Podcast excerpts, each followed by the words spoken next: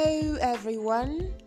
This is Ada Halbert, your speech therapist. Today we'll be talking about a very important topic intonation.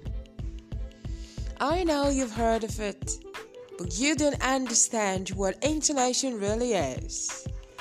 Today you'll get to know what intonation really is and how to practice. Intonation is the rise and the fall of the voice during speech. Intonation helps you to understand the mood of the speaker and helps you listeners to get what is being passed across.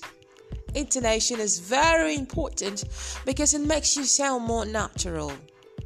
There are five basic tones in intonation. You have the rise, the fall, the rise fall, the fall rise, and the level tone.